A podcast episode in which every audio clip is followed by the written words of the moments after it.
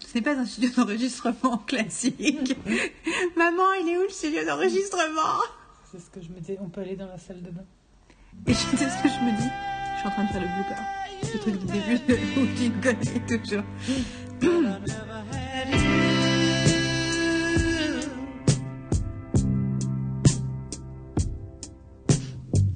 Bonjour et bienvenue dans Parlons Pop et Parlons Bien, le podcast sur la pop culture en général et surtout en particulier. Aujourd'hui nous sommes le 4 novembre 2019, mais je vais vous offrir un épisode enregistré tout début 2017 où moi et ma maman on parle de Better Things. J'espère d'ailleurs que j'ai pu réussir à garder la musique du générique et que vous l'entendez là tout de suite. C'est Mother de John Lennon sur son meilleur album. Allez l'acheter immédiatement si ce n'est pas déjà le cas. En attendant, sautez dans votre machine à remonter le temps et vous êtes à nouveau en janvier 2017.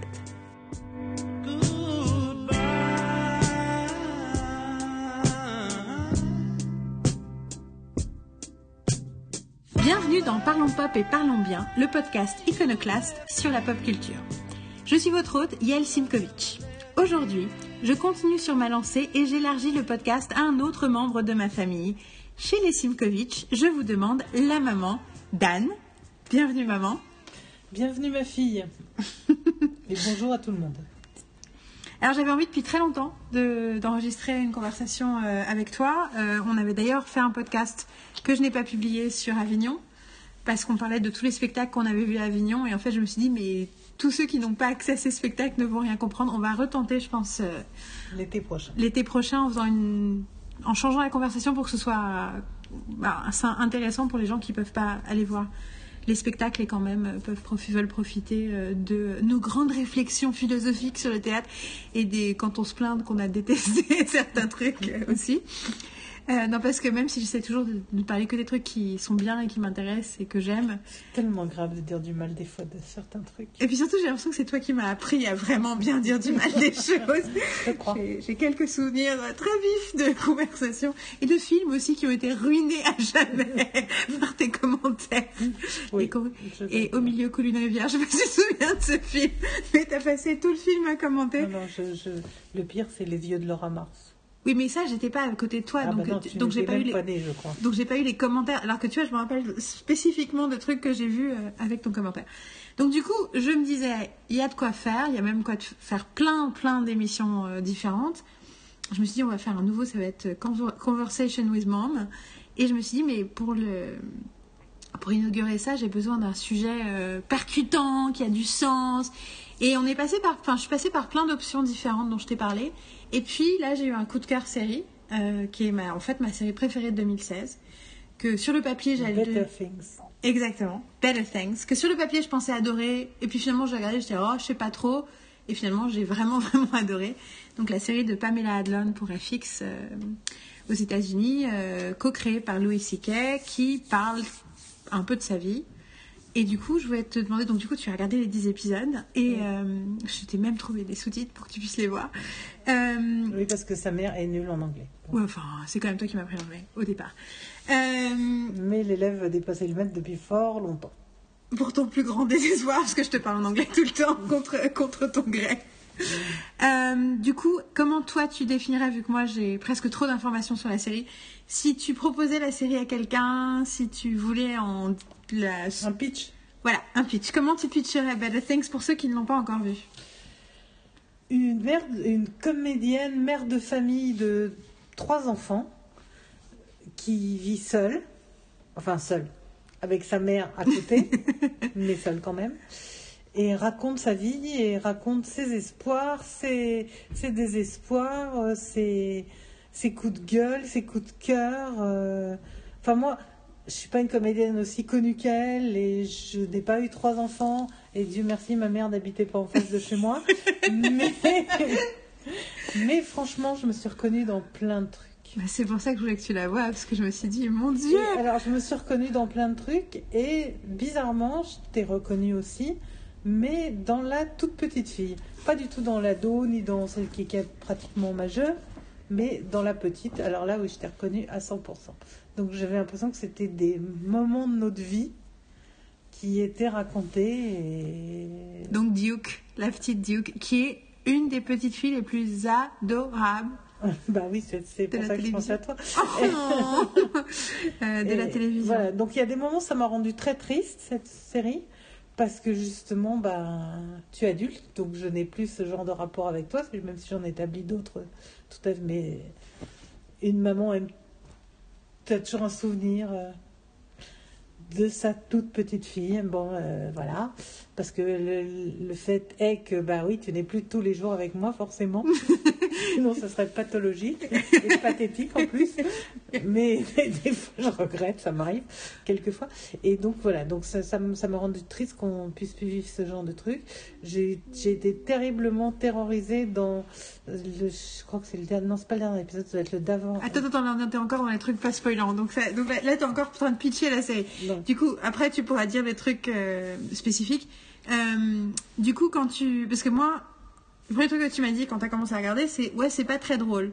Je suis pas très fan parce que ça m'a pas vraiment fait rire. Et c'est vrai que je me suis dit, oui, mais en même temps, c'est pas drôle, drôle, et en même temps, c'est drôle. Enfin, c'est clairement une comédie, c'est écrit par des gens qui sont des, co- des comédiens comiques professionnels. Non, mais d'abord c'est pas comique, c'est humoristique. Hmm, joli, joli, joli. Et, euh, et c'est, c'est humoristique dans vraiment la subtilité. Donc, au premier abord, euh, ben, c'est une femme quand même qui a une, je pense qu'elle a une bonne quarantaine hein, à peu près. Ouais, une euh, quarantaine. 45, ouais. Ça marche moyennement bien pour elle, donc euh, enfin moi je me, je ah oui c'est, spoilant ça, mais bon c'est pas très important. C'est à un moment donné où elle pense avoir un, enfin non elle sait même pas qu'elle va avoir Non, un non, mais rôle. ça, ça, justement, c'est ça qui est intéressant, c'est qu'elle elle, elle, elle, pas. Mais enfin, on sent effectivement qu'elle est qu'elle stagne à un niveau de carrière où elle a envie, mais c'est pas vraiment une. Il n'y a pas d'accomplissement artistique du tout, en fait. Voilà. Il n'y a aucun truc qu'on la voit faire qui est un, un- où elle prend son pied artistiquement. Donc elle fait des voix off, elle fait des trucs, euh, des rigolos, elle travaille avec des gens. Elle dit à un moment à un réalisateur qui joué par, euh, je dirais pas euh, qui parce que c'est encore un spoiler, mais en gros on voit, on voit les aléas d'une carrière où tu as assez réussi pour avoir tout le temps du travail, ce qui est bien, et en même temps, ben tu bosses comme à la fabrique quoi. Oui mais bon. euh, Donc c'est effectivement c'est pas drôle drôle, mais euh, mais et mais ça aussi, ça m'a rappelé des choses, que, des périodes de ma vie où ça marchait, je faisais pas vraiment des trucs qui me passionnaient non plus. Bon, voilà. Mais euh, donc c'est pour ça que je trouvais ça pas très. Que, je veux dire, je pense que j'étais plus touchée que la majorité des gens qui ont regardé ça parce que ça. Forcément, il y, a- il y avait un, un rappel dans qu'a été ma vie, euh, de ce qu'elle est encore, euh, plus ou moins. Enfin bon, voilà. Et donc Tu la conseillerais à quelqu'un?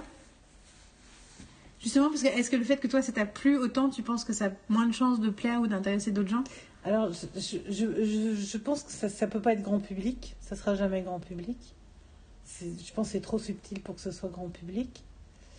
Euh, après, ben, je pense que euh, tout- toutes les comédiennes qui vont regarder ça vont être extrêmement déprimées dans un premier temps. Moi, ça m'a rendue heureuse. Ça m'a fait du bien cette série. Et euh, je vais finir pour la partie non spoilante. Je conseille à, aux gens de la regarder parce qu'il y a quand même eu de, de très fortes critiques positives. hein. Mais c'est rigolo parce qu'elle a été diffusée en même temps qu'une autre série qui s'appelle Atlanta. euh, qui est aussi une série très personnelle de son auteur, acteur, qui est Donald Glover, qui est un jeune, un jeune euh, acteur euh, noir. euh, Enfin, jeune, il a 30 et quelques maintenant, mais il, a comment, il commence vraiment à être. euh, C'est le fils de Danny Glover ou pas du tout? Absolument pas. Ah, et il a joué dans une, une comédie qui s'appelle Community, Community que je regardais. Mhm. Et il va jouer le. Je sais pas si tu te souviens, mais en plus j'ai entendu une super anecdote là-dessus. Mais je sais pas si tu te souviens, mais euh, dans Star Wars, dans les, les anciens Star Wars, Harrison Ford, il a un vieil ami qui retrouve. Tu as dû les voir au moins une fois, non Les Star Wars? Oui, alors j'ai vu le premier Star Wars en 78 quand il est sorti. Et t'as vu le deuxième ou pas? Non. Donc je. T'es sûr? T'as vu que le premier Star Oui, Wars j'ai vu que le premier. Bon, parce qu'on apprend dans le deuxième qu'il a un pote qui est Black, Harrison Ford. Enfin, c'est un ami ennemi euh, à qui euh, il a volé le Millennium Falcon, le vaisseau, machin. Et ils vont faire un film sur la jeunesse de Han Solo et Donald Glover va jouer euh, Lando. Et euh, toujours dit que cette série Atlanta, qui parle d'un jeune mec euh, qui a été dans une université, qui a un peu, enfin, qui a une éducation un peu intello, mais qui est un jeune mec noir pauvre à Atlanta, qui essaye de s'en sortir et qui arrive pas. et qui euh, du coup décide de- d'être le manager de son cousin qui commence à faire du rap et qui, dont on commence un peu à parler. mais c'est c'est c'est très similaire à Better Things dans l'honnêteté que ça a par rapport aux réalités de cette vie-là et pas du tout le truc à la fois pas le truc drame et pas non plus le truc euh, ouais on est des rappeurs on a plein de fric. Enfin tu vois quelque chose de très entre les deux et de un peu plus absurde aussi mais aussi très atmosphérique et tout. Et en gros Atlanta a eu beaucoup beaucoup beaucoup plus euh, de, De succès. de succès euh, critique. Enfin, Better Things a eu un très gros succès critique, mais on a tout le temps parlé d'Atlanta, et Atlanta vient de gagner le, le Golden Globes de la meilleure comédie, alors que Better Things n'était même pas nominé. Je pense que c'est parce que c'est une histoire de meuf, en toute honnêteté. hein. Je pense qu'il y a des, il y a des chances pour ça. Mais je pense aussi que c'est un truc, ça me semble un peu underground.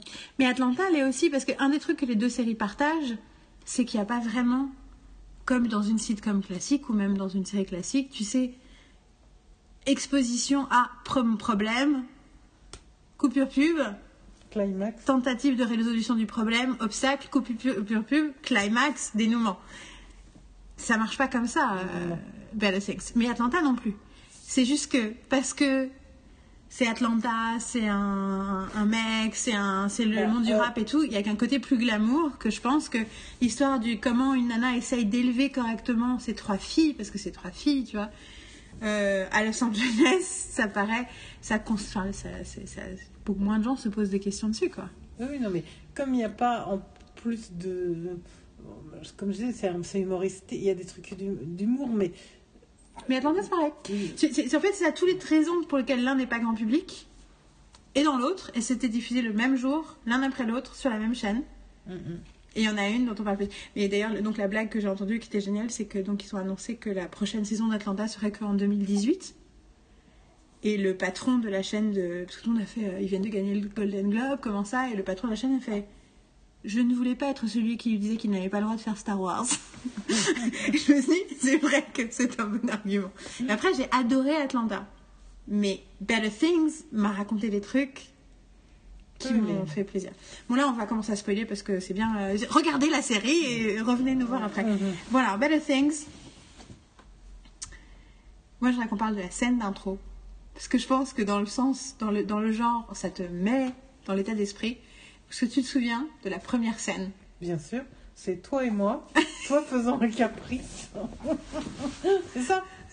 Oui, non, mais sauf que c'est Duke. Mais oui, Oui. oui. Non, mais ça, c'est c'est- c'est la petite qui fait un caprice, et sa mère qui ne se laisse pas faire et qui est regardée de façon très désagréable par les autres, qui ont l'air de trouver c'est une c'est- mère ignoble. Pour décrire, pour ceux qui n'ont pas vu la série et qui continuent à écouter le podcast, donc c'est Duke qui hurle qui, dans un milieu d'un centre commercial, qui pleure à la mort. voilà. Et sa mère qui l'ignore, qui est assise à côté d'elle et qui attend. Et une nana à côté qui les regarde. Et c'est, je trouve ça absolument génial de le mettre hors contexte, de te Mhm. mettre face au truc, parce que du coup, en tant que public, vu que tu connais pas la série, tu connais pas les personnages, tu juges aussi. Tu te dis, Mhm. ah, et la façon dont elle répond à la nana qui la regarde en disant tu, tu veux tu veux aller lui acheter les boucles d'oreilles qu'elle veut Qu'elle a à la maison. qu'elle a déjà à la maison Non. mais elle les veut tout de suite c'est pour ça qu'elle pleure tu veux aller lui acheter? Vas-y tu peux aller lui acheter sinon t'arrêtes de me regarder et t'arrêtes de me juger et en fait c'est génial parce qu'en fait ça s'adresse à nous aussi Mhm. tu sais, elle nous dit ça Oui. c'est ma vie et arrêtez de me juger et euh, ouais Et, et ce que j'ai adoré, parce que bon, je me suis sentie un peu. euh, elle, elle est juive dans l'histoire, je m'en rappelle pas. Non. Non non c'est juste presse vu. Et euh, non, parce qu'à la fin, elle lui dit Ok, tu veux un hamburger Et l'autre dit Oui, c'est bon, on se calme. Et je me dis Oui. c'est un hot dog qu'elle lui propose. Enfin, je me souviens plus ce qu'elle lui propose, mais elle lui propose à bouffer, quoi. Ça, c'est clair. Et la petite, aussitôt, se calme. maman t'as une petite voix Oui. Je t'invite à parler plus fort parce que tu je sais que c'est parce que tu es fatiguée, mais je te le dis, ça, je vais le couper au montage, hein, mais, mais tu Ah, n'hésite pas à... Parce que surtout que moi, je, Je sais, tu projettes. je projette. Mais c'est pas ma faute, j'ai grandi dans les théâtres et j'ai une mère comédienne qui m'a appris à projeter ma voix. moi, je projette aussi au théâtre, mais là, comme je suis à la maison, je projette pas. oui, alors donc, je peux parler de la scène que j'ai, qui m'a terrifiée. Vas-y. C'est donc j'ai oublié complètement comment s'appelle l'héroïne, mais bon, Elle s'appelle Sam. Sam. Parce qu'un des trucs, c'est que tous les personnages ont des prénoms qui sont sexuellement ambigus. D'accord. Ils s'appellent Sam, Max. Les enfants, c'est Max. Oui, toi, tu t'appelles Dan, donc bienvenue au club. Et Yael, d'ailleurs, c'est absolument. c'est- Oh, cette série parle de nous, tu vois, j'en étais sûre. Et, non, euh, alors pas cette scène, s'il te plaît. non, mais donc, oui, non, c'est ça. Moi, j'ai pensé en plus. Non, mais attends, je te raconterai. Ouais, mais la mère s'appelle Phil. Enfin, elle l'appelle Phyllis, mais elle appelle Phil. Donc, Sam, Max, Frankie Et Duke. et Duke. Donc effectivement, aucune n'a des prénoms euh, franchement, euh, enfin féminins. Max d'ailleurs, j'adore. J'ai- un projet de série où euh, un des personnages principaux, qui est le personnage auquel je suis le plus attachée, s'appelle Max, une fille. Bon, alors donc, Et cette, donc la scène, je suppose que c'est la première scène de la saison, de, de l'épisode 10, où elles sont sur le point de partir en week-end Voilà, avec ouais. sa mère et que ça, elle dit tout d'un coup à sa mère, tu sais quoi, je peux pas. Voilà. Bon, alors, j'ai regardé cette scène, donc j'ai. J'étais en train de regarder Better Things. Donc j'ai regardé le premier épisode des mois plus tôt, puis j'ai recommencé, j'ai regardé 2, 3, 4, j'ai fait Oh, c'est vraiment bien. Puis j'ai regardé 4, 5, 6, j'ai fait Oh, faut que je trouve des sous-titres pour maman. Je voulais que tu la regardes. Je t'envoie tout et j'étais en train de la terminer. Du coup, je n'avais pas vu le dernier. En fait, j'étais au milieu de l'épisode 9 quand je t'envoyais les épisodes. Et en gros, je t'avais rien dit dessus, mais je t'avais dit tu vas voir, je pense que ça va te parler, ça va te plaire et tout. Et déjà, j'avais l'inquiétude, parce que j'ai toujours fantasmé sur le fait qu'un jour, tu finirais par vivre en face de chez moi. Et en plus, il y a le fait que Carrie Fisher et Debbie Reynolds sont mortes quelques jours avant. Et elles vivaient exactement comme ça. Carrie Fisher, euh, en fait, Debbie Reynolds vivait sur le, le estate, enfin sur le, le terrain, la propriété de, de, non, de sa fille. De sa fille.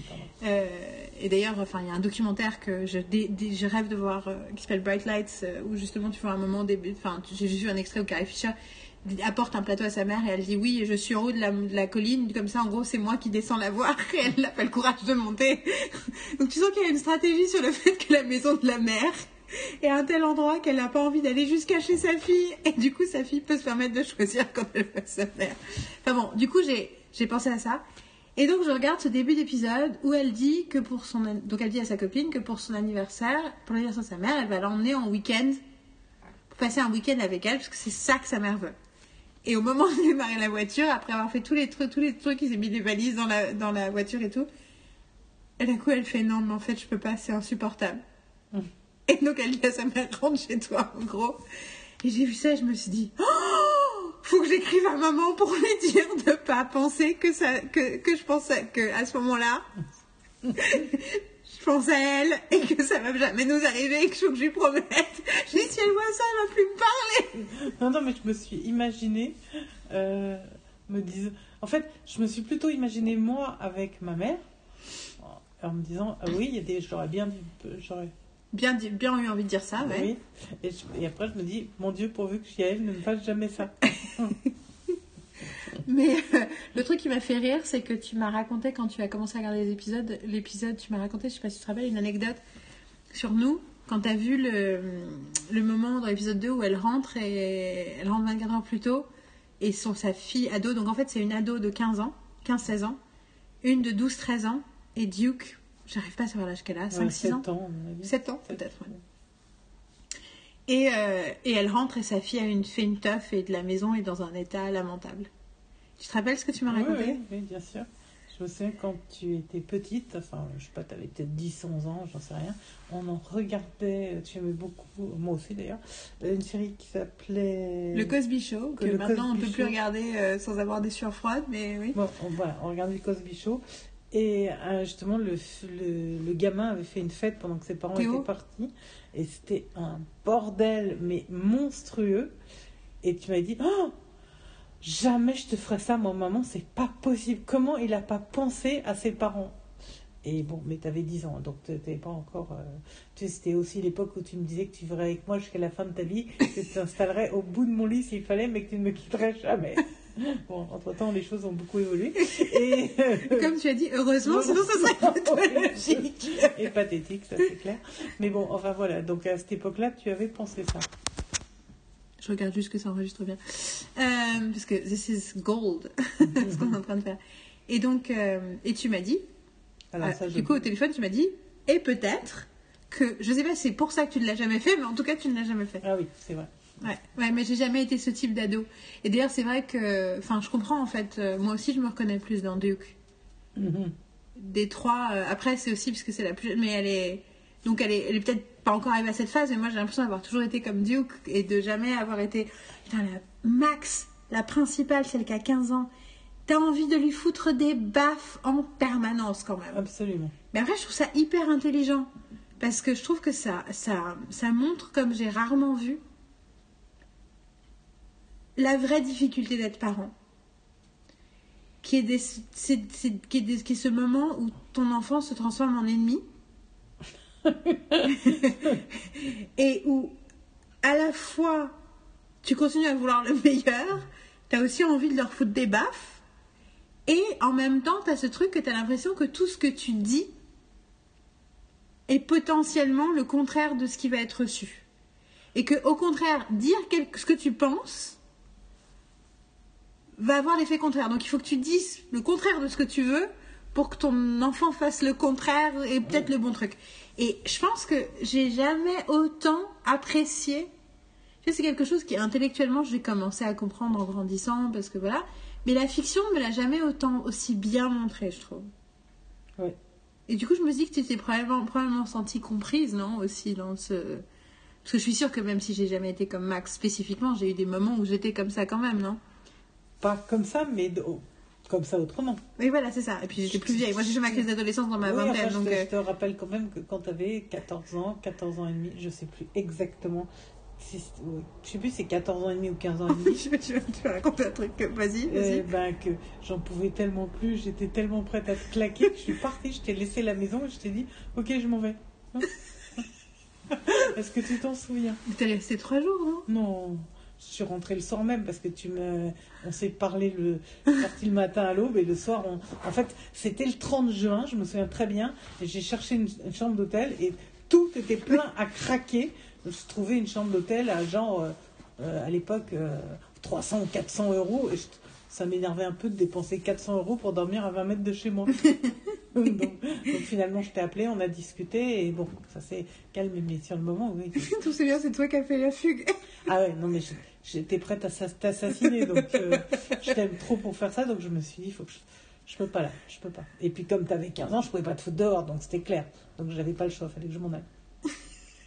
Donc non, j'avais... Enfin, maintenant que tu le dis, j'ai un souvenir assez précis d'avoir essayé de me faire à manger.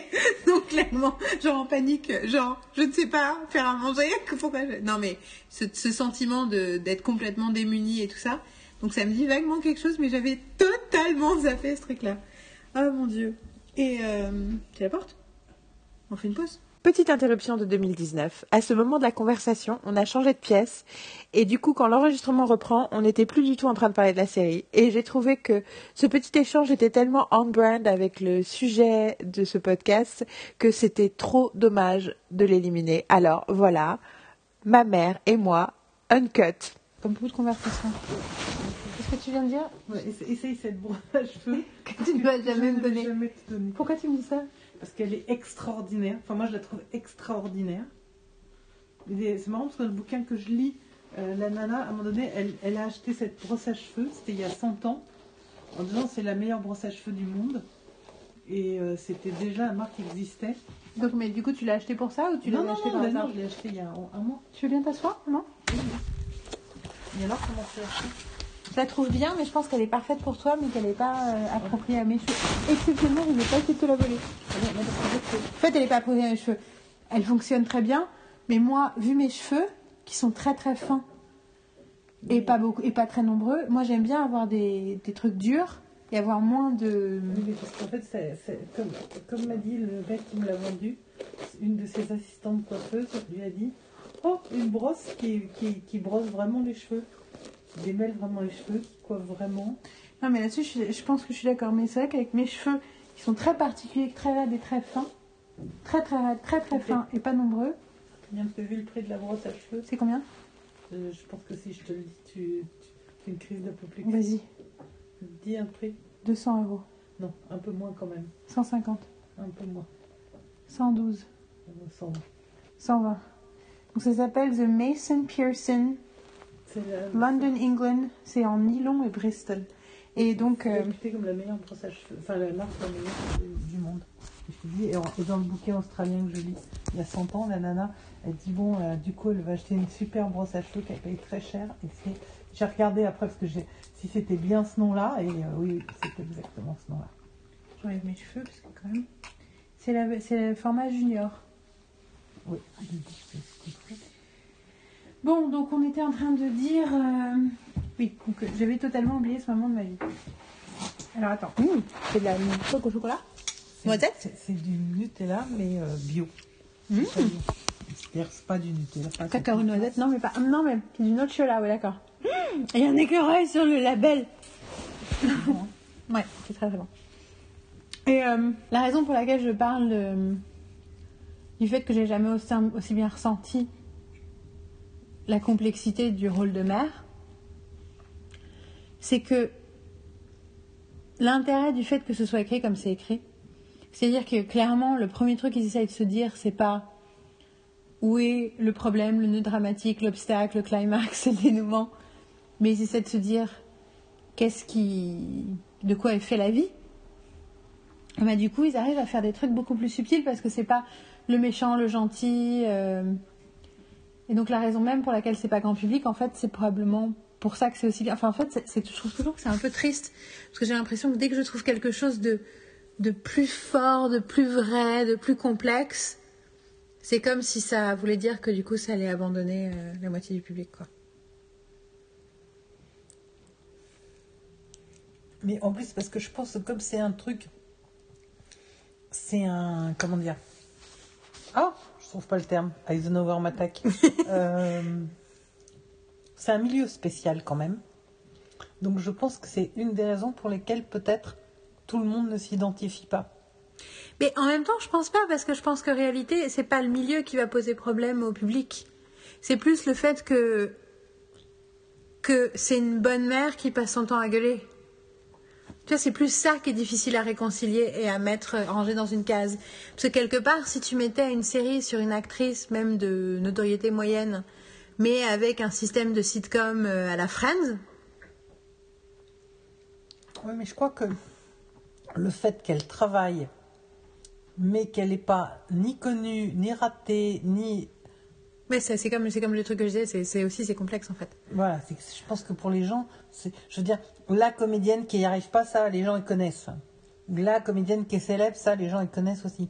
Mais la comédienne qui travaille assez régulièrement, mais sans devenir ni une star, ni rien du tout, ni. Je pense que. Je, crois que des fois c'est compliqué pour les gens parce que c'est. Je le vois dans ma vie. Euh, les, les gens, des fois, ils comprennent pas ce que tu fais. Ils comprennent pas comment tu peux vivre en n'étant pas sûr de, de l'argent qui va rentrer. Comment tu. Tu vois, c'est. Je pense que ce, ce côté-là euh, qui est entre deux n'est pas forcément euh, compréhensible par tout le monde.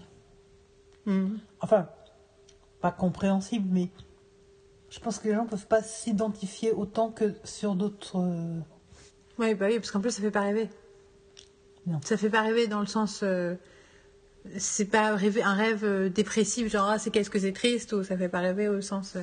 Mais du coup, donc parlons de cet épisode incroyable où, euh, où, où, où elle est presque embauchée pour une série. Ah ouais, non, ça, ça c'est assez terrible parce qu'en fait, donc on, on appelle son agent pour lui dire qu'elle est pressentie pour un rôle. Quand même, en plus, c'est le premier rôle. Et donc la secrétaire de l'agent dit Je l'appelle, elle dit non, attends. Et au début, tu comprends pas, tu dis Bah attends, pour une fois qu'elle a une bonne nouvelle à lui annoncer. Et, et déjà, tu as remarqué la productrice Déjà. Donc en fait, tu as les deux auteurs qui sont des mecs, et tu as une productrice qui est une femme asiatique, Ouais, qui, qui voulait qui pas. elle déjà. C'est pas qu'elle voulait pas, mais elle dit Vous êtes vraiment sûr Mm, Et au début, tu as l'impression qu'elle est contre Oui, tout à fait. le casting. Et du coup, ils appellent la- elle appelle l'agent à contre-cœur. Et du coup, l'agent. Ne lui dis pas. Et après, donc c'est vrai que moi je comprenais pas là. Tu vois, je, me disais pourquoi son agent l'appelle pas? Et puis finalement, les auteurs vont voir le producteur. Le studio, en fait, c'est le studio, du Oui. coup. Et qui, C'est- dit- Qui, ouais. qui acquiesce, qui dit d'accord. donc- D'ailleurs, non, c'est pas le studio, parce que le studio, c'était l'asiatique. C'est la chaîne de télé. Donc ils vont voir en tout cas le décideur Ouais. qui dit ok. qui dit pourquoi pas, euh, enfin voilà. Et notamment parce que l'asiatique explique et elle doit justifier avant même qu'ils le disent. On sait elle est vieille, on sait elle est moins belle, mais vous avez des, des nanas jolies et jeunes partout. Enfin, vous avez pas des nanas, des gens jeunes et jolis partout sur votre network. Elle, elle est vraie. Elle, les gens vont s'identifier. Et quand il sort, elle sort de la réunion, les auteurs disent T'as trop bien fait ton boulot. Et elle, elle dit Je viens de griller toutes mes cartouches avec ce mec-là. Ouais. Et en fait, euh, et finalement, le mec finalement décide de prendre une jeune et jolie. Ben, alors, c'est pas pas une jeune et jolie, c'est qu'en fait, ce qui se passe, c'est que du coup, non, du coup, l'agent appelle. L'appelle et lui dit Est-ce que c'est di- disponible en mars pour tourner un pilote? C'est un rôle secondaire de meilleure copine. Ouais, j'ai vu, c'est pareil. C'est des trucs que je comprenais pas, moi, ça, quand, quand j'ai regardé le film. Ah, enfin, la série. Je me disais, je comprends pas pourquoi l'agent fait ça. Et du coup, Oui, finalement. Et en fait, ils reçoivent un coup de téléphone. Ce qui est génial, c'est que les, les- les- les- en plus, les, tu vois, les auteurs en parlent même pas. Ils reçoivent un coup de téléphone où ils ont dit alors c'est bon pour Sam, et ils disent non, finalement, on a Rachel McAdams qui est une star hollywoodienne. Donc qui est jeune, mais qui est pas si jeune que ça. Elle a une trentaine d'années, tu vois. Elle n'est pas non plus euh, ado, mais en tout cas, euh, c'est bon. Et du coup, les, les auteurs ne parlent même plus. Voilà. Et donc, Ils enlèvent son, sa photo, ils la retournent et ils écrivent Rachel, Rachel McAdams à la place. Et je me suis dit, bon, en même temps, elle, elle n'a pas du tout paniqué, puisqu'elle elle est pas au courant. Et en plus, quand l'agent lui dit finalement ça se fait pas, elle dit, ah, tant mieux, j'avais un autre truc à Oui, c'est faire. ça. Elle l'appelle pour dire est-ce qu'en mars je peux aller au truc ou est-ce que je dois bosser? Elle fait non, non, t'inquiète pas, ça. Finalement, ça n'existe pas. Ouais, et, euh, et, et c'est vrai que. En fait, ça m'a fait penser à beaucoup de choses dans ce métier. Par exemple, ça m'a fait penser. C'est pas la même chose, mais j'ai une copine. J'avais une copine qui s'appelle Maria, euh, que tu connais. Et Maria, elle avait écrit un scénar qui avait été acheté par France 2. Et on lui a donné rendez-vous pour euh, signer le contrat. Et elle est allée à France 2. Et quand elle est arrivée, ils ont dit Ah, le directeur de. Mince. Des programmes Des, des De la pro- fiction des- De la fiction a changé hier. Et le nouveau, il n'en veut pas de votre projet. Donc, euh, voilà. En gros. euh, et c'est tellement atroce, quoi. Je veux dire, on lui a donné rendez-vous, il lui a dit que c'était bon, qu'elle signait et tout et tout. Parce qu'en plus, bon, écrire un scénario, c'est quand même un gros boulot, c'est quand même un gros investissement. Et c'est pas par une boîte de prod C'était direct avec France 2 ou c'est la boîte de prod qui Non, l'a emmené France France 2. C'est f- Ah, Parce que ça n'existe plus. Mais en fait, tu peux même plus te retrouver dans ces situations comme ça. Maintenant, tu passes automatiquement par une prod. Et euh, en fait, toujours est-il que voilà, et ça m'a fait penser à ça, c'est-à-dire, bon, alors, sauf qu'elle n'est pas au courant, donc elle n'a pas eu toute l'inquiétude, tout le truc, tout le... Mais c'est ça qui est hyper intéressant parce que du coup, tu comprends Oui, oui, du coup, tu comprends pourquoi l'agent. Euh, pourquoi la pas- productrice euh, ouais, était là. Ça sert à rien parce que je sais comment ça va se terminer. ouais, Parce qu'elle savait très bien qu'à la fin, ils allaient prendre. mais c'est. Donc, en même temps, c'est- si tu veux, donc, oui, du coup, j'ai compris tout ce que. Enfin, surtout l'agent, hein, j'ai compris. Mais. Oui, elle la protège en fait. Elle la protège pour lui éviter une panique et une angoisse pas nécessaires et une déception pas nécessaire. Ouais, mais en même temps, tu te. Enfin, c'est extrêmement triste quand même, parce que le. C'est triste pour sur l'industrie, oui. Oui, c'est, c'est, euh, voilà, c'est, c'est en, en gros, euh, c'est pas ni la qualité des gens, ni leur, ni leur talent, ni rien. C'est juste, t'es connu, t'es pas connu. euh. Oui, et puis c'est pas seulement ça. C'est, enfin, pour le coup, c'est t'es, t'es, t'es plus, t'es plus universellement baisable ou pas. Hein, soyons clairs. Parce que le truc, euh, le truc de, enfin, pour les actrices, un peu vrai pour les acteurs, mais un peu moins parce qu'il y a plus d'idées, un acteur qui a une gueule et tout. Une actrice. euh, Bah oui, alors, rappelons-nous le. Ah, le petit déjeuner où, elle ra... où toutes les actrices connues la racontent. Ah oui, non, mais le jour où t'es plus baisable. Tu... Oui, bah oui, c'est le, le fameux sketch de Amy Schumer euh, Ouais, euh, sur euh, Your Last Fuckable Day. qui est le ça. dernier jour où t'es baisable. Oui, et c'est, d'ailleurs, c'est rigolo parce que j'ai Dreyfus qui fait Oh, Jamais j'aurais imaginé qu'il me laisserait aller jusqu'à mes 50 ans Et, et c'est. Non, c'est. Ben, en fait, ce que c'est basé sur un truc que Pamela Adlon sait, parce que donc Pamela Adlon a un peu cette truc-là de. Tu vois, par exemple, c'est rigolo parce qu'elle est un peu dans l'ombre, mais en gros. Alors, c'est, vraiment, c'est vraiment étrange, mais.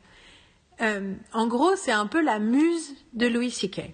Donc, en gros, ils ont fait une, une, une sitcom classique, vidéo, pour HBO, donc ce qui était un truc un peu chelou, mais qui, alors volontairement, en, plus j'ai appris des trucs dessus, volontairement filmé en vidéo pour faire comme les vieilles, que ça ressemble à une vieille série des années 70, notamment les séries de Norman May, non c'est pas Norman Mailer, c'est Norman Lear, qui était la série, je sais pas si tu connais cette série, tu as déjà entendu parler de cette série, parce que je pense que je sais pas si ça passait en France ou pas, ça s'appelle All in the Family, où c'est un mec qui s'appelle Archie Bunker, qui est un conservateur de droite, euh, raciste, euh, voilà, et sa fille épouse un, hippie euh, de gauche, euh, et ils passent toute la série à s'engueuler en fait.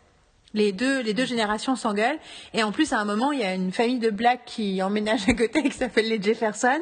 Et ensuite, il y a eu du coup une série qui s'appelait The Jeffersons qui parlait de la famille black. Ou qui est des cousins de la famille black. Enfin, toujours dire que c'est, et en fait, c'était incroyable parce que Norman Lear, du coup, a osé mettre à la télévision dans la sitcom la plus regardée toutes les engueulades politiques qui secouaient le pays dans les années 70. Avec vraiment un mec qui disait, qui était raciste, qui était enfin misogyne, tout ce que tu veux. Et euh, c'est resté chez les comiques américains, c'est un, c'est un modèle hyper important et il y a toujours l'idée de ceux qui essaient de ramener ça. Et quelque part, il voulait avoir en tout cas ce sentiment-là et donc il a créé cette série qui s'appelle Lucky Louie. Euh, et en fait, Pamela Adlon jouait sa femme. C'est comme ça qu'ils se sont rencontrés. Et ils ont commencé à travailler ensemble. Et en fait, il a commencé, elle a commencé à écrire. Et du coup, naturellement, c'est devenu une collab... Ben, faites comme ils font les Américains, tu sais, ils collaborent toujours plus ou moins avec plein de gens qui connaissent. T'entends t'écrire ensemble, tu fais lire tes trucs, tu as des retours. Enfin, c'est beaucoup plus, de... c'est beaucoup plus, beaucoup plus bordélique en fait de savoir qui a mis les mains dans quoi. euh, Voilà. Chez nous, on est un peu trop tous obsédés par notre ego et on a toujours peur de se faire lire. Mais euh, en réalité, euh, enfin, moi, j'essaie de faire un peu différemment avec mes amis auteurs, mais quand même, euh, tu sens que chez eux, c'est beaucoup plus naturel. Mais parce que notamment, ils ont tous pris des cours d'écriture, dans des ateliers d'écriture, où tout le monde lit les trucs à haute voix. Enfin, c'est, une tradition, quoi. Bon. Et du coup, ils ont créé cette espèce de partnership, donc il y a plus de dix ans maintenant. Et quand il a, et Louis C.K., donc il a créé une série pour FX, la même chaîne qu'il passe, euh, Better Things, il y a 6-7 ans, qui s'appelle Louis, tout simplement et qui est basé sur lui, c'est-à-dire un mec qui vit à New York, qui fait du stand-up et qui est divorcé et qui a deux petites filles euh, dont il s'occupe euh, la moitié du temps. Donc, enfin, qui a une garde alternée sur ces deux petites filles. Et euh, cette série est considérée par tout le monde comme une des meilleures séries extrêmement expérimentales, incroyablement euh, osées et tout. Et c'est vrai que moi j'ai détesté le premier épisode quand je l'ai vu, mais après ça devient vraiment bien, mais parfois très dark. Et du coup, Louis, c'est un peu le génie de la comédie américaine, tu vois. Le, en plus, le clown dépressif, un classique, euh, qui fait, te fait quand même rire, mais qui parle de réalité vraiment brutale euh, du quotidien, de- de- d'élever des enfants, d'être adulte, d'essayer de... Voilà, bon. Et en fait, assez rapidement, il est allé chercher de l'aide chez Pamela Adlon pour l'écriture, mais aussi pour lui faire jouer dans la série. Donc elle fait, elle est un peu son son son, son amour impossible. D'ailleurs, la première fois que tu la vois, c'est un épisode de la saison 1 où il va à une réunion parents-professeurs. Et en gros, il dit, euh, ils disent ah mais on vous connaît pas. Il fait oui oui, je suis désolée, euh, j'ai jamais le temps de venir parce que je travaille le soir. Euh, nous dit ah non mais c'est pas grave, c'est super que vous soyez venu et tout. Et juste après, il y a Pamela, donc la première fois qu'on la voit, d'ailleurs qui joue le rôle de Pamela dedans. Et disent, euh, elle dit oui, euh, moi aussi, euh, je travaille trop et j'ai jamais le temps de venir. Et je me fais, ouais, ben on voit, on voit que vous prenez vos enfants au sérieux. en gros. Donc tu vois, la première fois qu'elle est rentrée dans la série, déjà, tu sentais qui prendait vraiment hommage aux problématiques d'une nana comme ça. Et du coup, c'est devenu un personnage un peu mythique de la série. Mais c'est rigolo, mais quand les critiques parlent de Louis et de Pamela, ils en parlent toujours, oui, comme quoi elle a été co-auteur, mais ils en, en fait, ils diminuent toujours un peu son rôle. C'est une femme. Voilà. Et c'est incroyable parce que du coup, ce qui s'est passé, c'est que FX, donc la chaîne qui a un- du coup un lien privilégié avec ce mec-là, euh, du coup, ils lui ont dit, ben, on est intéressé par tous les autres projets que tu peux nous amener, et ils ont donc amené ensemble, ils ont co-créé ensemble la série. Mais clairement, c'est Louis C.K. qui se met au service. Enfin, tu vois, quand tu vois la série, tu, bien, tu vois un peu l'esprit de Louis, mais tu vois surtout Pamela, quoi. Et le nombre de fois où j'ai lu des articles où ils mettaient en avant Louis C.K. était là, mais putain, ça parle de sa vie à elle, et surtout, il parle d'elle comme d'une muse depuis dix ans, quoi. Et, c'était hallucinant, quoi. Je me suis dit, putain, mais, mais qu'est-ce qu'il faut faire? Et en plus, c'est rigolo parce que lui, justement, dans sa série, parce qu'en fait, lui, sa série, Louis, en fait, il avait essayé de faire plein de versions différentes. Il avait essayé aussi de faire une sitcom traditionnelle. Euh, Loki Louis, c'était un peu différent. euh, c'était un peu entre les deux, c'était un, peu bizarre. Mais euh, là, il a fait un deal où, en gros, le mec de FX lui a dit Ok, je te donne. Il a dit au mec de FX Combien tu peux me donner au maximum sans que j'ai rien à te prouver et te montrer jusqu'à ce que j'ai fini Quelle est la somme d'argent que tu peux me filer pour un pilote sans avoir vu un script, sans savoir quand ça va être tourné, comment ça va être tourné, sans que j'ai aucun compte à te rendre en fait? Et donc il lui a donné l'enveloppe la plus grosse qu'il pouvait lui donner sans en rendre de compte. C'est déjà pas mal. Bah oui, mais c'est John Landgraf, c'est un peu le. Je te dirais un autre truc après sur ce mec-là, le mec euh, qui est à la tête de cette chaîne-là, c'est, enfin, de la fiction de cette chaîne-là, a été juste envie de pleurer quand tu sais qu'il existe. Et euh, On part aux États-Unis. après, s'il y a tellement de compétition là-bas, ça sert à rien. Non, faut créer le John Landgraf euh, français euh, ou là. Et en fait, il a. Du coup, c'est rigolo parce que du coup, c'est lui qui l'a imposé comme un love interest, alors qu'elle est, tu vois, elle est belle, mais elle est belle pas avec une beauté, euh, c'est pas une grande blonde. Oui, c'est pas euh, une beauté fracassante, c'est une beauté, mais. euh, et ça devient l'obsession amoureuse de son personnage dans lui. Donc tu vois, c'est rigolo parce que lui-même a justement euh, n'a pas appliqué les préceptes d'Hollywood dont elle est victime.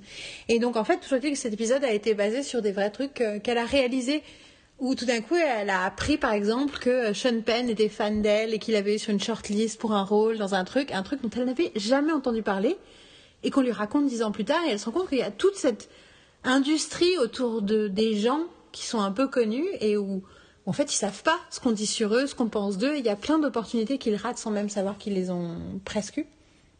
Et en même temps, au départ c'était un épisode assez dark sur la perception que les gens avaient d'elle.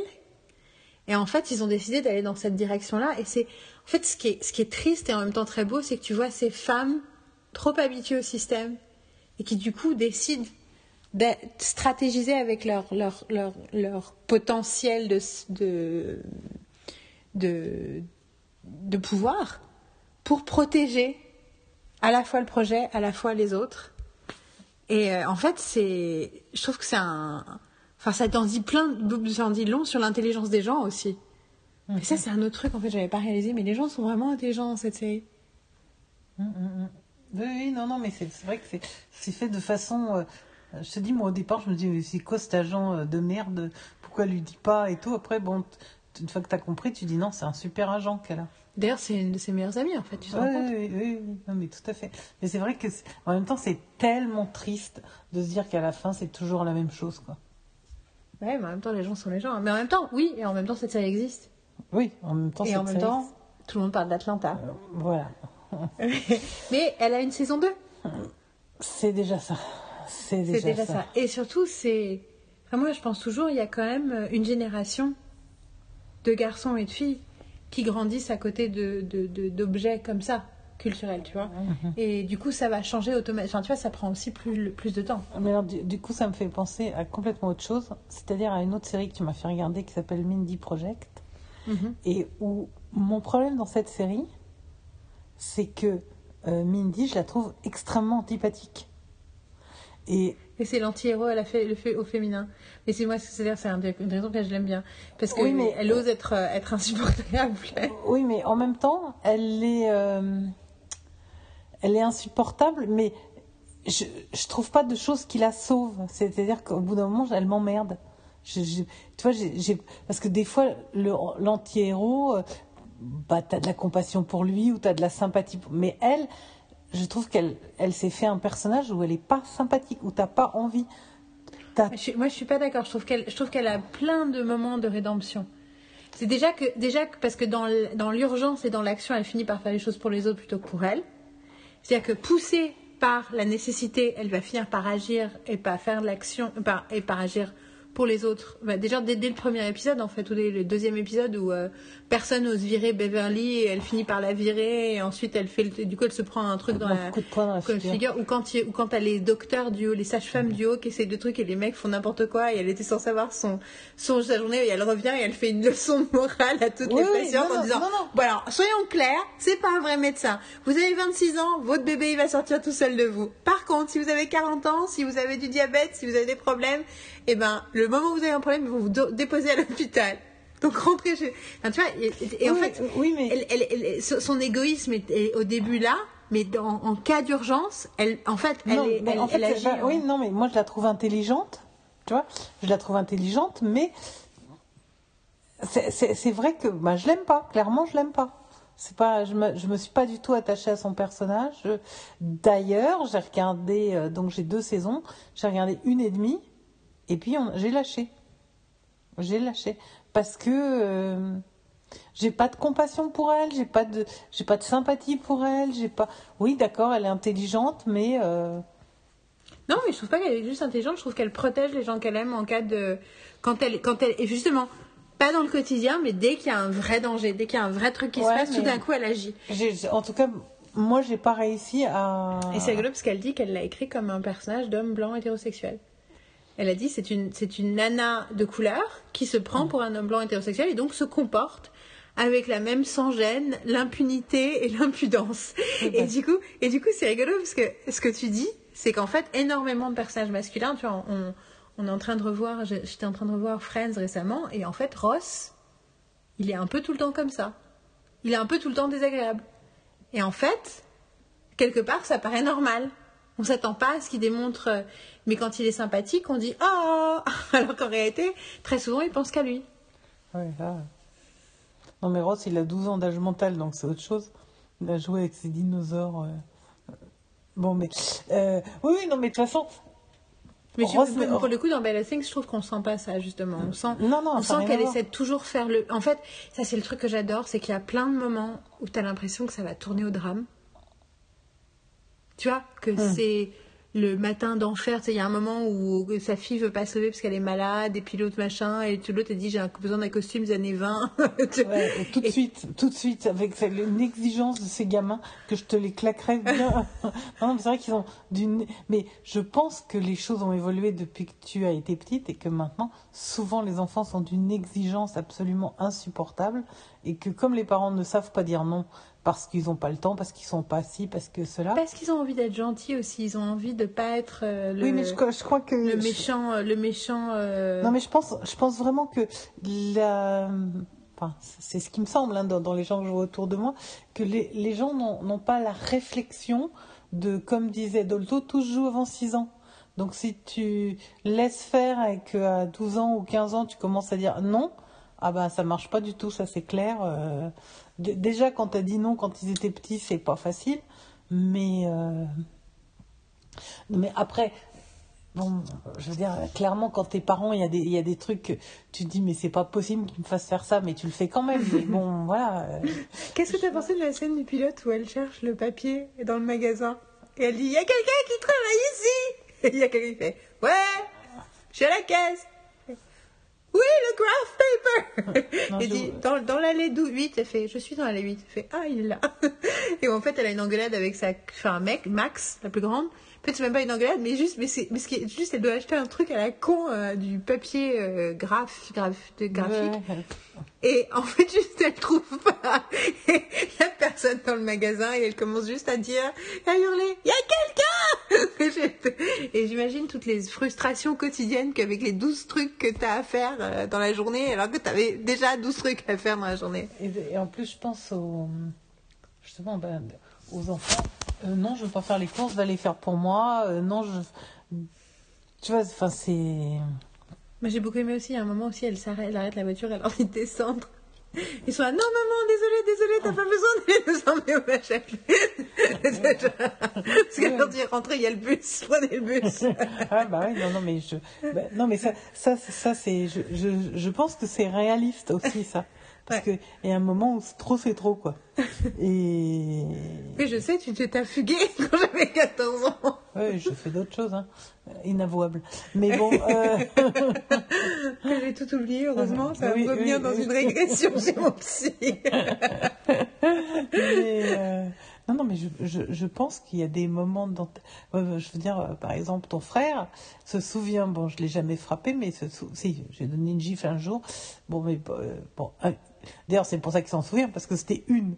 Et surtout, il se souvient du jour où il a fait une crise, où il a tout cassé dans la chambre, et où moi, je suis allée juste chercher un verre d'eau que j'ai balancé dans la figure. Et il me dit, mais c'était tellement. J'ai dit, mais tu te rends pas compte ce que je t'aurais fait? Sinon, genre, genre, comme dans un dessin animé, quoi. Je l'aurais écrabouillé avec bonheur. Donc c'est vrai que j'ai balancé un verre d'eau. Oh, ça l'a stoppé complètement, tellement ça l'a. Mais en même temps, au niveau, c'est peut-être violent comme geste, mais en même temps, je lui ai pas fait mal. Je pas. Ouais. Alors que si je m'étais laissé aller, euh, ouh. C'est comme, tu sais qu'une fois, Jürgen, il m'a, il m'a versé une bouteille d'eau sur la tête aussi, comme ça. Un, un ex, mon ex. Il a, on était en train de s'engueuler, j'étais en train de hurler. Et il a pris la bouteille d'eau qu'il était en train de boire et il me l'a vidée sur la tête. Ça t'a calmé À tout de 3 suite heures du matin. non, j'ai un peu hurlé aussi à nouveau, mais ça m'a calmé.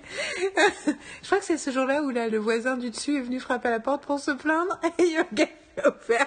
Et le mec était en petit pyjama à carreaux avec ses petites lunettes et ses petites charentaises. Et il a dit Bon, ça suffit maintenant. Et Jürgen l'a regardé, a rigolé et il a claqué la porte. Et moi là, j'ai explosé de rire et on s'est réconciliés. Je ne vais pas raconter ça dans un podcast, mais en gros. Ah, mais du coup, à un moment, il m'a vidé la bouteille d'eau sur la tête. Non, non, non, c'était ju- c'était juste un verre d'eau que je suis allée chercher. Mais, Il mais avait quel âge? 11 ans Donc euh, maintenant, on va voir la preuve. Parce que la dernière fois, on a raconté un truc en disant Ah, mais de toute façon, personne ne va écouter le podcast? Je dis Maman a une bonne chance d'écouter le podcast. Et donc là, on va voir s'il écoute, moi, le podcast pour savoir s'il va savoir qu'on a parlé. Mais euh, ouais, le truc que je voulais te raconter, pourquoi le patron de la chaîne de télé est génial. Donc, donc c'est déjà, ça, ça fait des années que chaque fois qu'il parle de série, les critiques l'adorent parce que bah, il a donné une enveloppe euh, d'argent à Louis pour faire son truc, machin et tout.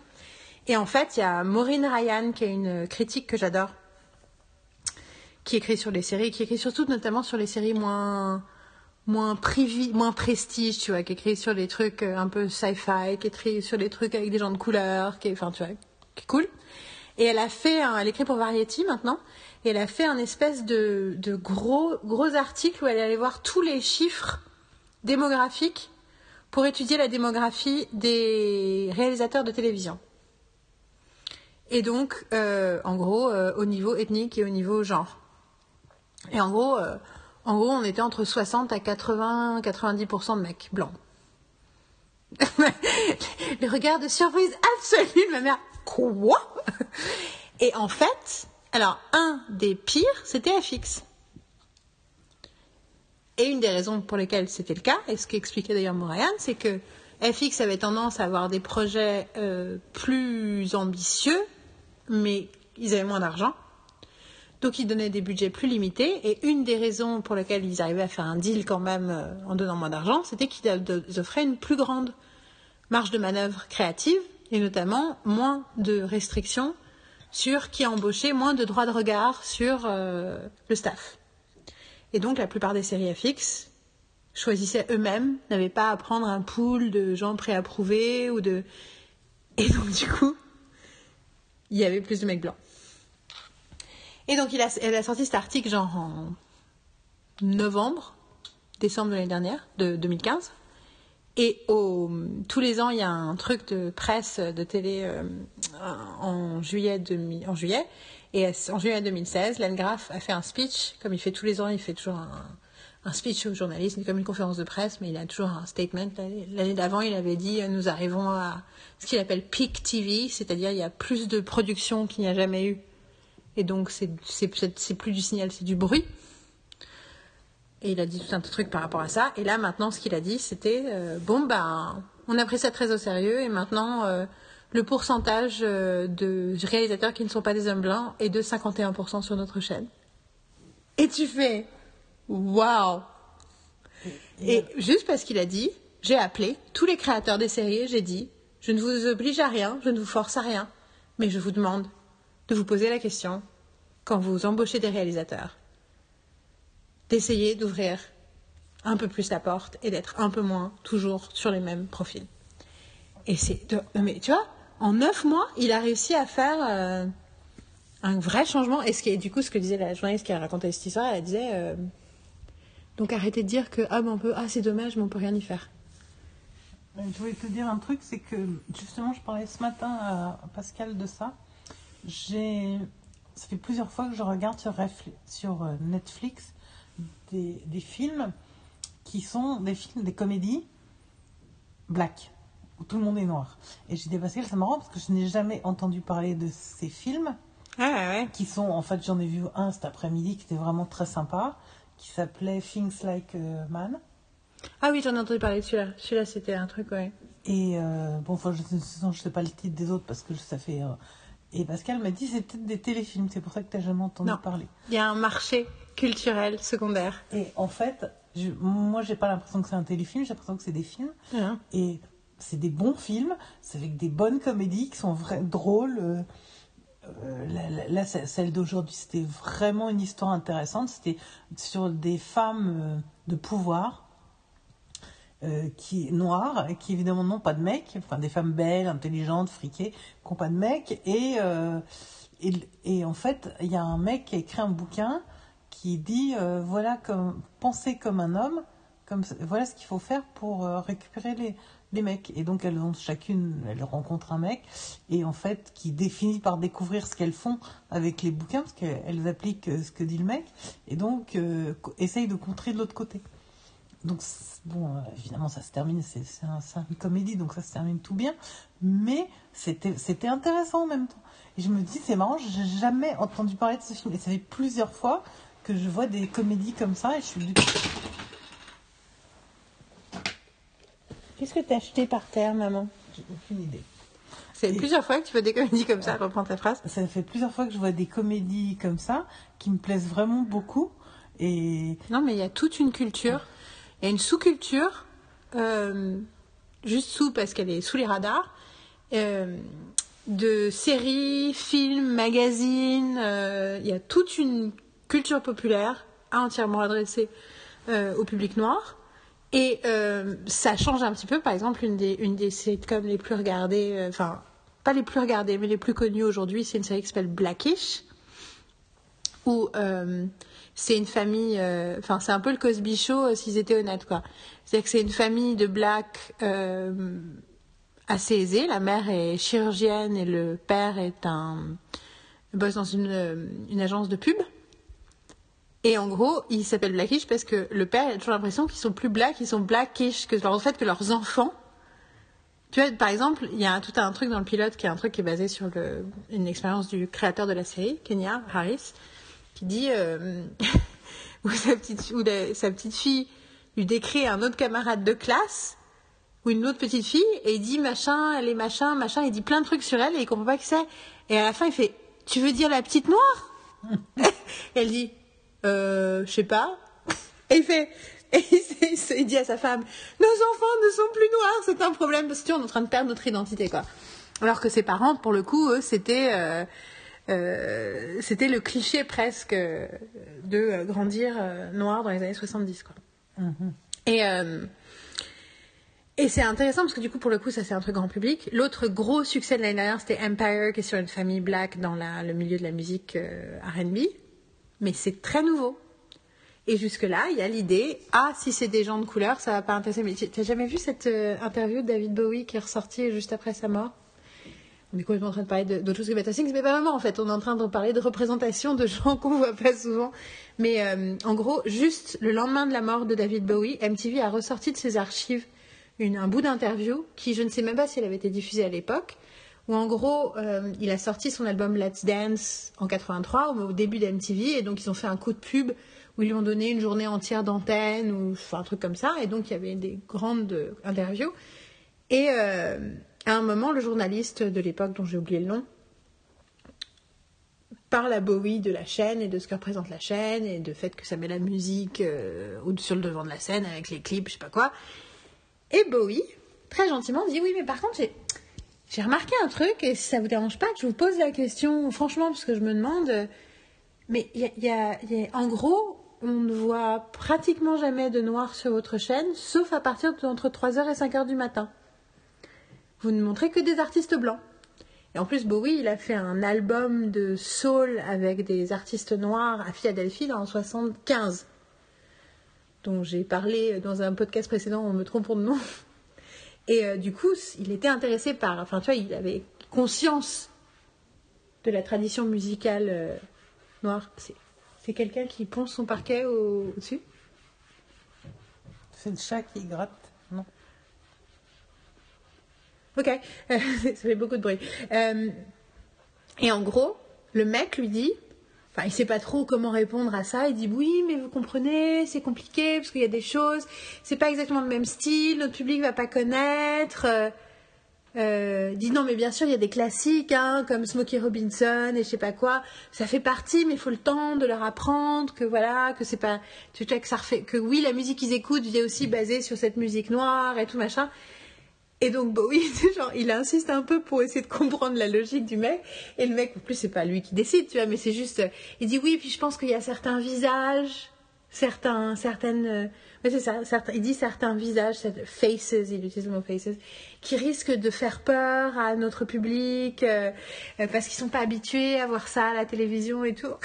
Et en gros, et Bowie fait oui, en même temps, je pense que il y a d'autres gens de ce public, d'autres jeunes personnes de couleur eux-mêmes, qui pourraient vraiment avoir un sentiment de empowerment en se voyant représentés sur votre chaîne. Et en fait, c'est génial que le l'anglais, que, Bowie, qui quelque part, quand tu penses, est l'archétype du blanc quand même, tu vois. Mais déjà, avait cette espèce de truc, mais surtout qu'il fasse avec tant d'élégance le truc, genre, vous savez, euh, il y a aussi des noirs qui peuvent regarder votre chaîne. Et, euh, et en fait, mais c'est exactement ça. C'est-à-dire qu'il y a, il y a toute cette idée que les trucs avec des noirs, ça ne va pas ça ne va intéresser que les noirs. Et donc, on va Bah oui, créer. comme les trucs avec les femmes, ça intéresse que les femmes.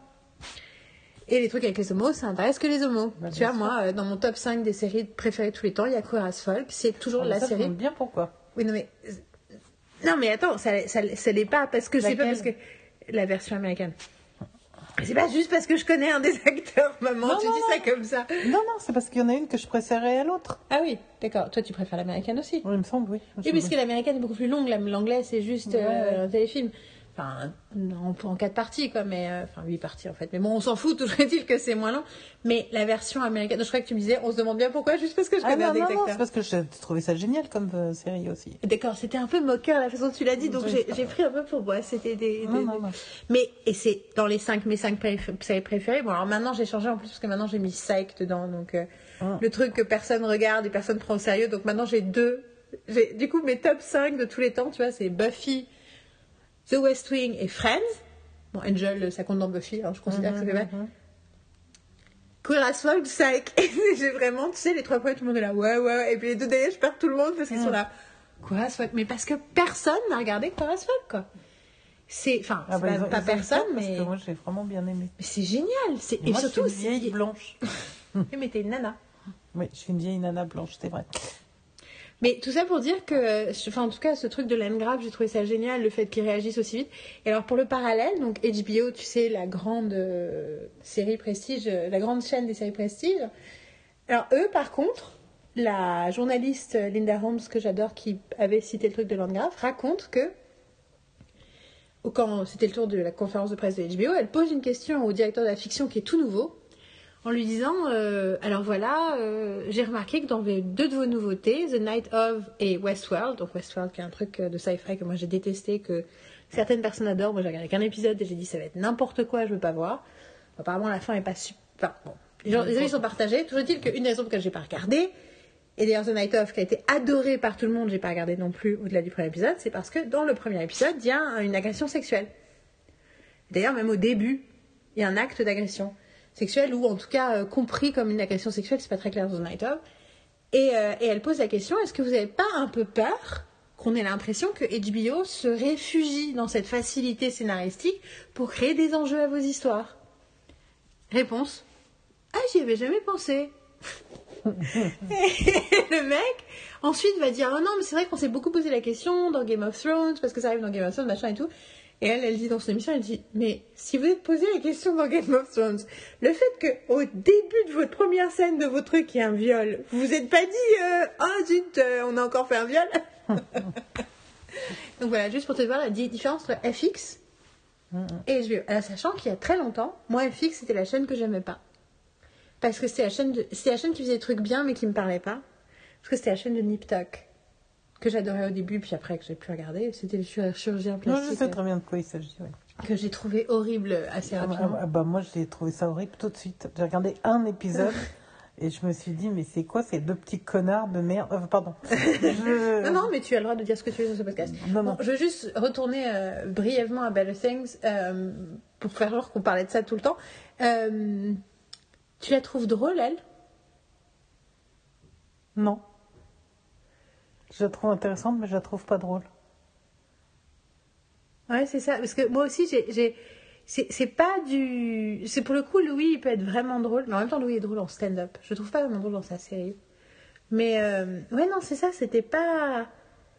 Mais, euh, Je crois que ce qui m'a fait le plus rire, quand même, c'est le truc avec Lenny Kravitz. Lenny Kravitz, bah, le black. Oui, non, je sais qu'il Euh, non, non, mais parce que moi, j'ai même pas. Non, parce que moi, le truc, c'est que j'ai pas compris que c'était Lenny Kravitz. Pendant tout l'épisode, j'étais là. Il est beau, ce, ce mec.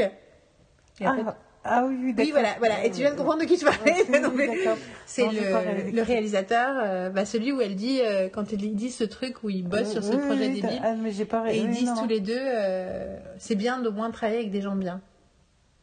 Et ce qui veut dire des gens de talent d'ailleurs, c'est Mhm, quand elle dit ça comme ça. C'est rigolo parce que je sais pas, t'as remarqué qui était la, le mec qui est juste dans deux scènes mais qui est censé être la star de la série dans laquelle elle joue euh, pour cet épisode-là, c'est David Duchovny. D'accord. Oui, de- Mais sachant que David Duchovny, il a fait une série pendant des années qui s'appelle Californication. Et elle, elle joue dans Californication, elle fait la femme de son agent. Du coup, elle avait un second rôle dans sa série à lui. Mhm. Et donc, enfin, tu vois, c'est pas pour rien qu'il est venu jouer, qu'il est venu jouer un rôle où il passe lui-même pour un gros con. Mais ça- ça- Californication, c'est pareil, je n'ai pas accroché du tout. C'est pas mal des fois, mais moi, j'ai, à un moment, j'ai dû arrter de regarder. Ça me rendait triste. Mais là, et en fait, c'est ça. Better Thing, ça m'a rendue heureuse. Mhm. Parce que, tu vois, cette scène de matin, elle se réveille et c'est l'enfer. Et tout d'un coup, ça tourne. Et tout d'un coup, t'as tous ces gens sympas qui s'étaient pas censés passer, qui passent. Puis finalement, sa fille veut se lever et part, bo- et part, euh, à l'école parce que sa copine est venue la chercher. Et puis il y a les, amis de sa fille qui, sont, qui la trouvent trop cool et qui commencent à lui parler en français parce qu'il y en a un qui est français. Et puis d'un coup, il y a l'autre qui vient et qui dit Ah, mais je vais faire les, les déjeuners de tes filles et tout. Et tout d'un coup, ce bordel se transforme en un truc hyper joyeux. Et en fait, tu te dis Ah ouais, mais en fait, une galère, c'est pas une galère. Mais surtout, la vie te réserve plus de surprises que tu n'imagines. Ouais, c'est tu peux, tu peux être juste heureux Oui. si tu décides. Fais confiance à la vie. Ouais, et puis fais-toi confiance à toi, tu vois, c'est toi aussi qui choisis ton bonheur et qui choisis.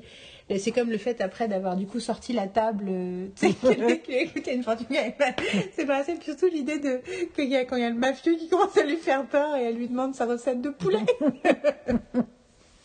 enfin, c'est vraiment, euh, c'est vraiment euh, hyper, ouais, c'est ça, c'est hyper positif. Ça m'a fait penser à Parks and Recreation, tu sais, la série avec Amy Poehler, la blonde, tu sais, Mhm. entre les deux, que, dont j'ai montré un extrait à la conférence, c'est où elle, elle, quand, à la fin, justement, de, tu sais, où elle, à la fin d'un débat politique, où elle dit oui, je, euh, je crie parfois, je fais peur, je suis sérieuse, mais c'est parce que je suis passionnée. Non, je me souviens pas. C'est. euh, C'est rigolo parce que c'est un personnage inspiré d'Hillary Clinton à plein de niveaux et, euh, et c'est terrible euh, de. Ouais, enfin bon, c'est pas grave. C'est pas grave, c'est pas grave, c'est la vie. Mais euh, du coup, euh, du coup c'est rigolo parce que dans la série, c'est plus ou moins sous-entendu à la fin qu'elle est présidente.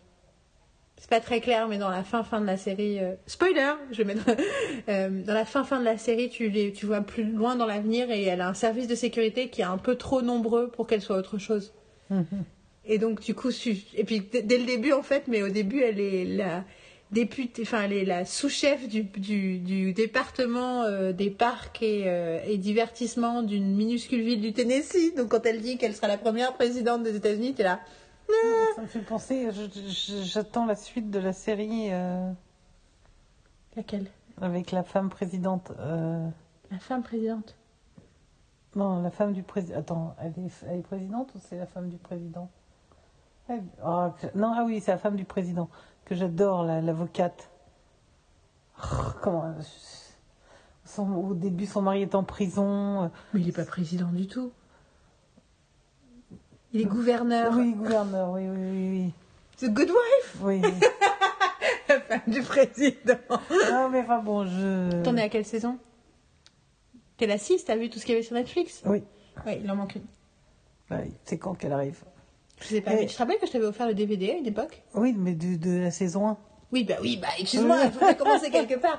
Mais, euh, mais ça, c'est la série que, dont je parle toujours comme la Rolls-Royce des séries. Mais donc en fait oui donc merci à Netflix parce que tout à l'heure j'ai pas eu le temps de le dire mais pour justement tous tous ces films sur les blacks et de blacks que je ne connaissais pas et que je découvre pour The Good Wife euh, de, bon pour euh, bon sauf que j'attends qu'ils me mettent la saison 3 de Miss Fisher qui commence à m'emmerder à pas me la mettre j'en peux plus d'attendre ça fait au moins deux ans que j'attends la saison 3 de Miss Fisher mais bon Je- J'en connais d'autres. J'en connais d'autres qui étaient qui m'ont euh, qui m'ont euh, appelé au secours euh, parce qu'ils n'avaient pas la saison 3 de Miss Fisher. Mais euh, non, non, mais je suis d'accord, il y y a une espèce de, de, de globalisation de la culture euh, qui se passe par Netflix euh, et je trouve ça très bien aussi. Mais c'est vrai que euh, pour, le coup, aux États-Unis, il y a carrément des chaînes spécialisées. Mais en fait, avant qu'il y ait le câble, il y a des chaînes. euh, tu vois, la, WB qui a commencé à être connue avec Buffy et UPN qui a été commencé à être connue avec Veronica Mars, par exemple, qui sont les, les chaînes les plus récentes. Elles ont toutes les deux commencé. En fait, la Fox avait fait ça avant, donc en fait jusqu'aux années 80 il n'y avait que les trois grosses. Puis la Fox est arrivée et en fait ces trois chaînes-là, dans les premières années, ont pratiquement diffusé que des programmes black. Parce que c'était le seul moyen d'attirer du public. Et dès qu'elles ont commencé à sortir un peu du truc, et ben elles ont abandonné. C'est horrible, hein Sauf que maintenant, c'est la revanche. Parce que l'année dernière, Empire est la seule série à avoir non seulement eu un excellent score, mais à avoir explosé son propre score tout au long de la saison 1. Après, la saison 2 était chiante, donc ça a un peu baissé. Mais malgré tout, tu vois, ça, ça change tout simplement parce que le public blanc est beaucoup moins fidèle. Et beaucoup moins, euh, a beaucoup moins tendance à, être, à regarder la télévision en famille. Ha Mais c'est pareil, ce qui est incroyable, c'est que les femmes sont le public le plus fidèle de la télévision, donc on pourrait penser qu'on crée des personnages de femmes, tu vois, la fameuse ménagère de moins de 50 ans, bah pourquoi on lui fait pas des personnages qui lui ressemblent? Hein? Hein? D'ailleurs, non mais en plus, moi je suis en train de commencer à préparer ma conférence. Euh, les femmes, les femmes, l'arme secrète de la télévision, qui est littéralement le titre de ma conférence, et l'autre qui est créer des femmes dans les séries, créer des personnages complexes et fédérateurs. Donc voilà.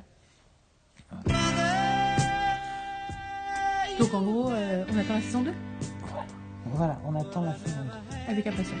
avec plus qu'impatience Et du coup, tu me raconteras tous les trucs qui t'ont fait penser à d'autres conneries que j'ai fait quand j'étais gamine et quand j'étais ado. Mais en fait, je voulais te la montrer parce que c'était une petite forme de déclaration d'amour pour toi. Pour te dire que je te comprenais. Vu que quand j'ai regardé cette série, j'ai pensé à toi. Donc tu t'es sentie comprise quand t'as regardé la série? Oui Bon, ça me fait plaisir. Bon, ben, euh, à très vite et puis bonne pop d'ici là.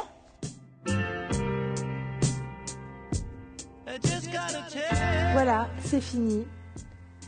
J'ai écouté avec pas mal d'émotion euh, la passion que j'avais pour cette série euh, pendant sa saison 1. J'étais aussi surprise par le nombre de sujets euh, qu'on a abordés avec ma mère. Je suis contente que ce podcast ait enfin vu le jour.